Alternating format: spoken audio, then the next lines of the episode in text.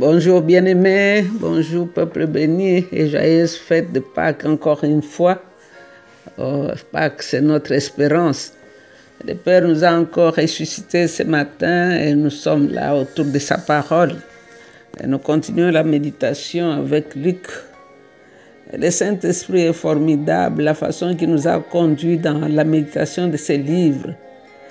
C'est pour nous montrer qu'il est avec nous dans tout ce que nous faisons. Quand on avait commencé la méditation dans Luc, on n'avait aucune idée que ça allait tomber le jour de Pâques, que les Écritures allaient se réaliser, s'accomplir avec ce que nous sommes en train de célébrer.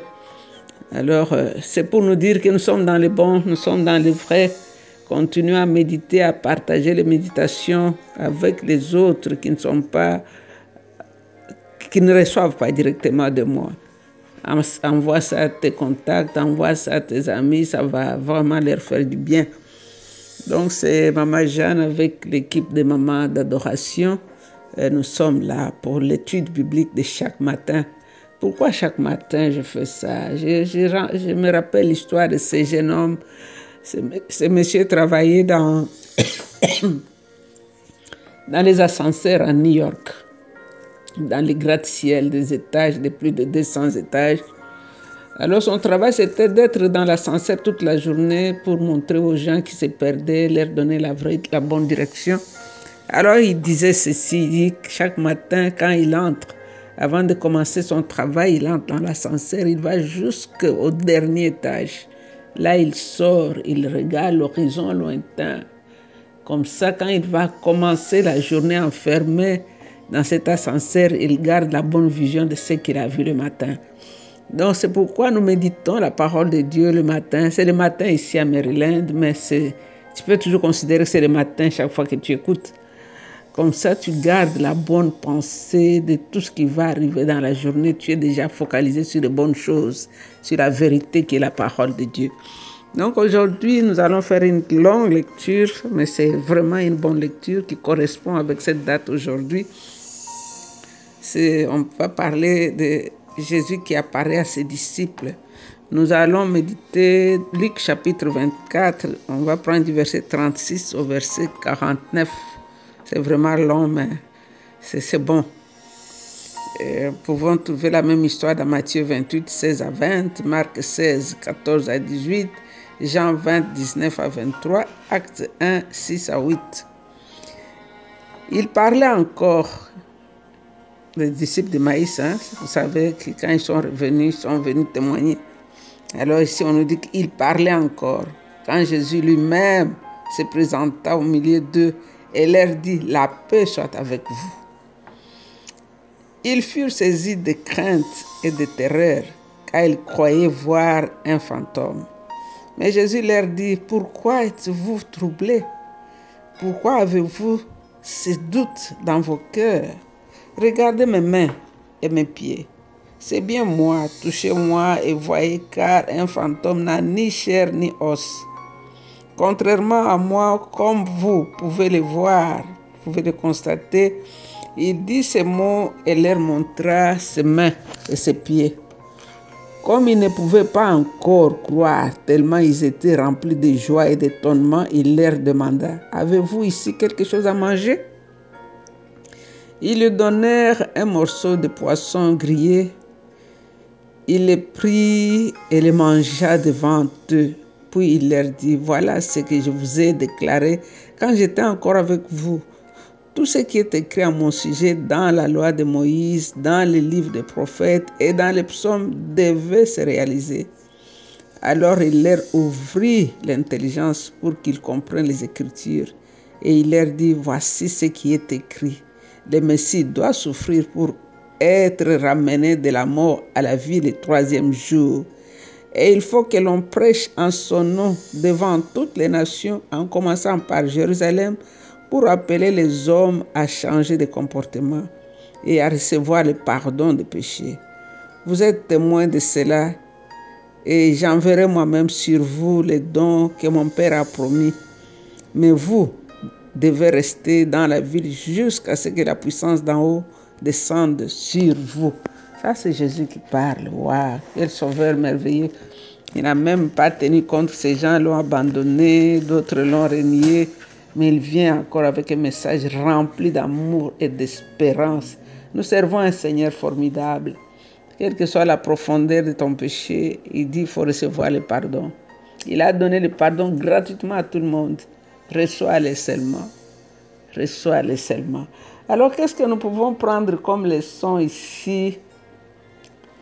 La fois passée, nous avons vu nos amis, les disciples de Maïs, qui sont rentrés la nuit même à Jérusalem. Alors ici, on nous dit que la même nuit, là, quand ils sont arrivés, excités, en train de raconter l'histoire, voilà que Jésus entre.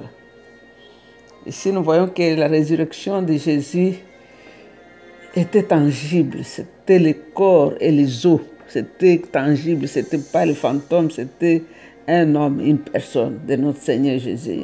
Une personne glorifiée avec un corps glorieux. Donc c'était le même corps là qui avait été enterré.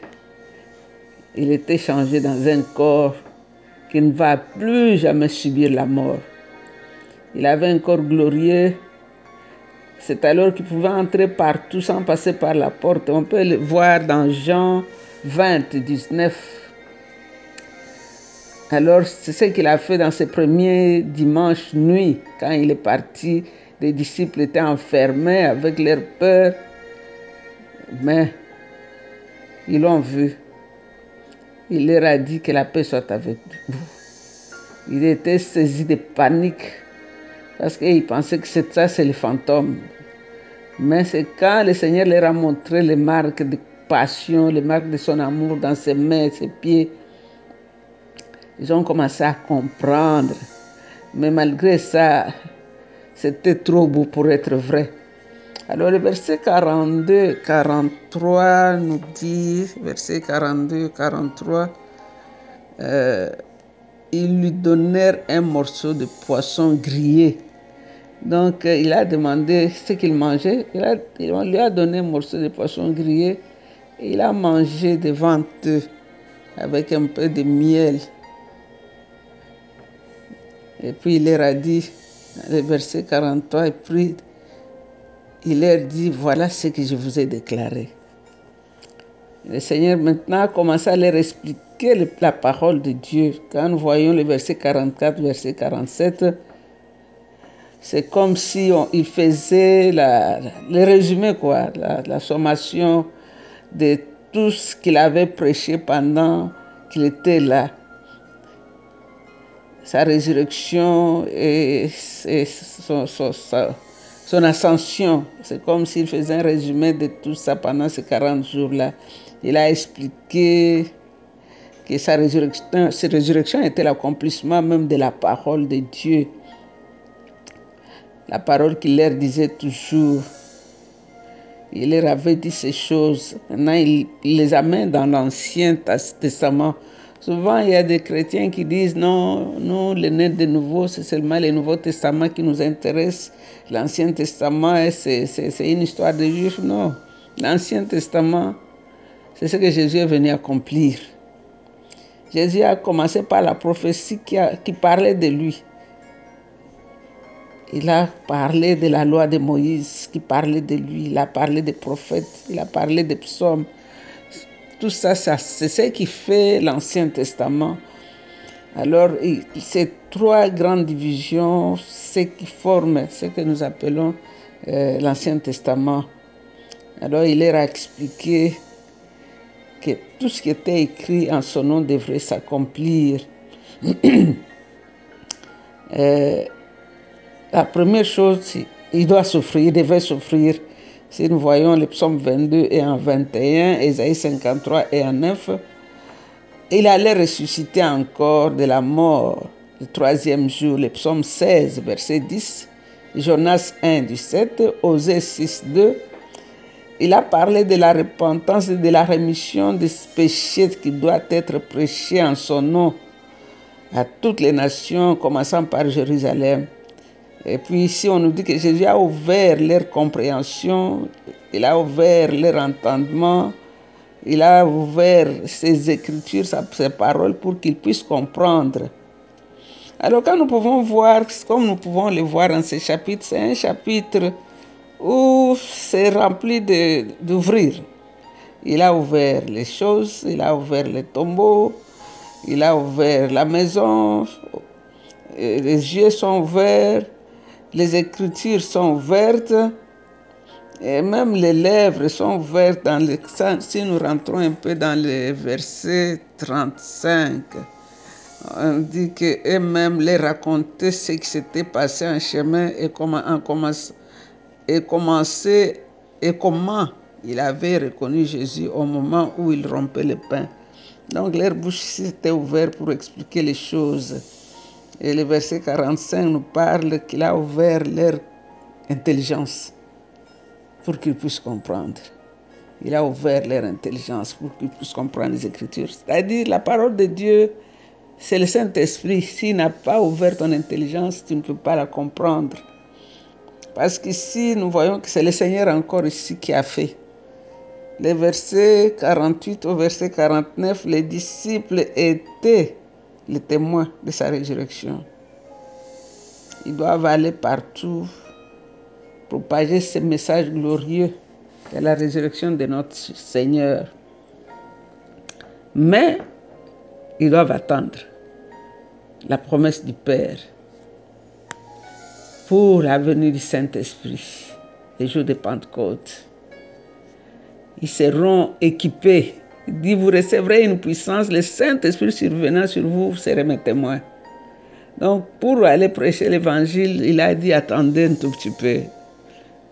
Vous avez maintenant, votre intelligence est ouverte, vous comprenez un peu des choses, mais attendez que le Saint-Esprit vous accompagne, parce que c'est lui qui rendra le cœur de vos écouteurs là, tendre pour pouvoir recevoir le message que vous allez les ramener. Alors, qu'est-ce que nous pouvons tirer ici comme leçon dans cette belle, belle histoire? Ça, c'est l'histoire même de notre vie comme chrétien. Parce que si nous voyons comment le Seigneur est rempli d'amour, il nous rencontre dans notre point de désespoir. Les disciples de Maïs étaient désespérés, c'est pourquoi ils rentraient à Emmaüs, au milieu de la nuit. Et le Seigneur les a accompagnés comme une troisième personne, comme un camarade, comme un compagnon de route. Et il a ouvert, il a brisé les pains, leurs yeux se sont ouverts. Aux femmes, dans les jardins, en train de pleurer, cherchant leur Jésus, il s'est présenté là même au milieu de leurs pleurs. Comme un jardinier, il a appelé juste le nom de Marie et les écailles sont tombées. Ici, les disciples enfermaient la porte fermée à double clé. Il est entré par la porte. Il a montré ses marques dans les mains, dans les pieds, son côté, dans le milieu même de leur désespoir. C'est là où il s'est présenté. Il leur a donné la joie. Je ne sais pas ce que tu traverses comme situation impossible, mais c'est là même où il va se présenter. Il vient se présenter à chacun de nous de plusieurs façons. Il peut venir enveloppé dans un habit de jardinier, d'un compagnon de route. Mais ici, c'est comme le Messie ressuscité. C'est pourquoi il nous envoie ce message aujourd'hui, le lundi de Pâques. Parce qu'ici, qu'est-ce que nous pouvons dire dans ce message ici? Le Saint-Esprit nous a préparés. Ici, nous voyons que les disciples étaient tellement étonnés et joyeux qu'ils ne savaient pas que penser. C'est comme si c'était dans un rêve. Ils n'arrivaient toujours pas à croire que c'était vrai, que celui qui était devant eux, c'est leur Seigneur et Sauveur qu'ils ont vu taper comme un serpent et accroché au bois. C'était tout beau, trop, too much to be true. Alors, Jésus est resté avec eux pendant 40 jours. Durant 40 jours, Jésus a transmis à ses disciples de nombreux enseignements. Mais ici, Luc n'en a relaté que quelques-uns dans ces sections. Jésus voulait qu'ils comprennent les Écritures et qu'ils sachent que ce qui avait été annoncé dans l'Ancien Testament à son sujet était maintenant accompli. Il avait commencé à l'enseigner à deux de ses disciples sur le chemin de Maïs. Maintenant, il parle aux autres groupes aux autres, au reste du groupe, il leur a dit ce qu'il leur avait annoncé plusieurs fois auparavant, que Christ devait souffrir, il allait mourir, il allait être tué, le troisième jour il allait revenir. Quand nous allons Marc 8, 31, il avait dit ça, 1 Corinthiens 15, 3, 4. Ici on nous dit qu'il leur ouvrit l'intelligence pour comprendre les Écritures. Ce n'est que lorsque le Saint-Esprit ouvre notre esprit que nous pouvons pleinement comprendre la Bible et la prédication de la parole de Dieu. Jésus aussi a parlé à ses disciples en prenant l'Ancien Testament comme base, en parlant de la repentance en vue du pardon des péchés. Vous savez, un jour, c'était à Toronto où cet ami est allé prendre son ami à la gare. Comme il y avait la neige partout, on ne voyait rien sur la route, mais l'ami a remarqué qu'au bord, là, il y avait des piquets de plusieurs couleurs. Il a posé la question à son ami, « Qu'est-ce que signifient ces piquets, ces bâtons que je vois avec beaucoup de couleurs tout le long de notre passage ?» Il dit, « Ces piquets-là ont été mis là par l'office de route. C'est pour empêcher que quand les passagers viennent, comme tout est couvert avec la neige, qu'ils ne dépassent pas la route parce qu'ils risquent de se jeter dans l'eau, dans les rivières. » Les piquets, là, c'est pour leur montrer jusqu'où la route s'est terminée. C'est ce qu'est l'Ancien Testament. Et nous signale le danger. Jésus a expliqué l'Ancien Testament, toute la Bible nous indique Jésus. L'Ancien Testament était comme un enseignant de l'école maternelle pour nous montrer le chemin à suivre. Parce que si ton moniteur de premier matin ne t'avait pas montré que 1 plus 1 égale 2, tu ne peux pas te retrouver à l'université en train de connaître la mathématique. Donc Jésus ici, il a dit, j'enverrai sur vous ce que mon Père a promis. Parce que Jésus a été prouvé, ses sacrifices ont été approuvés. Les jours de Pentecôte, le Père a répandu le Saint-Esprit. C'est ce que Pierre avait expliqué aux enfants d'Israël. Donc nous allons prier. Nous allons dire merci à ce Jésus-là, qui n'a même pas gardé une petite marque de tristesse dans son cœur à cause de ce qu'il a enduré. Mais il dit ici, commencez à prêcher à Jérusalem. Parce que j'ai besoin que ces gens-là entendent la vérité et qu'ils se répandent. Le pardon est offert à tout le monde. Il faut seulement le recevoir. Croire que Jésus-Christ est ressuscité. Croire qu'il était venu pour ça, pour mourir, souffrir, ressusciter, et il nous a acquis une rédemption éternellement éternelle. Quand tu acceptes ce pardon de péché, quand tu acceptes, tu te repens, tu acceptes ce sacrifice, automatiquement tu deviens enfant de Dieu. Donc aujourd'hui, si tu n'avais pas encore remis ta vie entièrement entre les mains du Seigneur, c'est le bon moment aujourd'hui. Recommande ton sort à l'Éternel et il agira. Jésus a dit, reste à Jérusalem. Donc ne te précipite pas. Reçois d'abord le Saint-Esprit avant d'aller là-dehors. Seigneur, nous te disons merci pour ton amour infini. Nous te disons merci pour ta gloire que tu nous as répandue, Seigneur. Tu nous as fait associer à ta victoire. Nous sommes devenus les enfants de Dieu à cause de ta mort. Les murs de séparation ont été enlevés à cause de ta mort. Tu nous as acquis une cité en Israël, Seigneur, par ta mort. Nous sommes scellés avec le sceau du Saint-Esprit parce que tu as payé le prix. Ton sacrifice a été agréé par le Père. Et la Bible dit qu'il a répandu son esprit sur nous. Nous voulons t'adorer, toi le roi de gloire. Nous voulons t'adorer, toi le Dieu vrai, toi le puissant de Jacob, toi le compagnon fidèle, celui qui accompagne ceux qui sont fatigués sur leur chemin de découragement et tu remplis leur cœur de chaleur et de joie. Mon âme t'adore, toi le prince de la paix. Mon âme t'adore, toi Emmanuel, Dieu est avec nous. Mon âme t'adore, toi le commencement et la fin de toutes choses. Tu es l'espoir du lendemain, tu es la vérité incarnée du Père. Tu es le médecin par excellence, Seigneur. C'est pourquoi je viens avec mes frères et mes sœurs malades et je les déclare guéris en ton nom. Seigneur, touche quelqu'un qui était troublé aujourd'hui, mets la paix dans son cœur, une paix que le monde ne peut pas donner. Oh Seigneur, essuie les larmes de quelqu'un aujourd'hui, fortifie les bras qui tombaient aujourd'hui et affermis les genoux qui fléchissaient. C'est dans le nom de Jésus que nous avons ainsi prié avec beaucoup d'actions de grâce. Vous êtes bénis, restez bénis. C'était encore une fois votre servante, Maman Jeanne. I love you. Bye.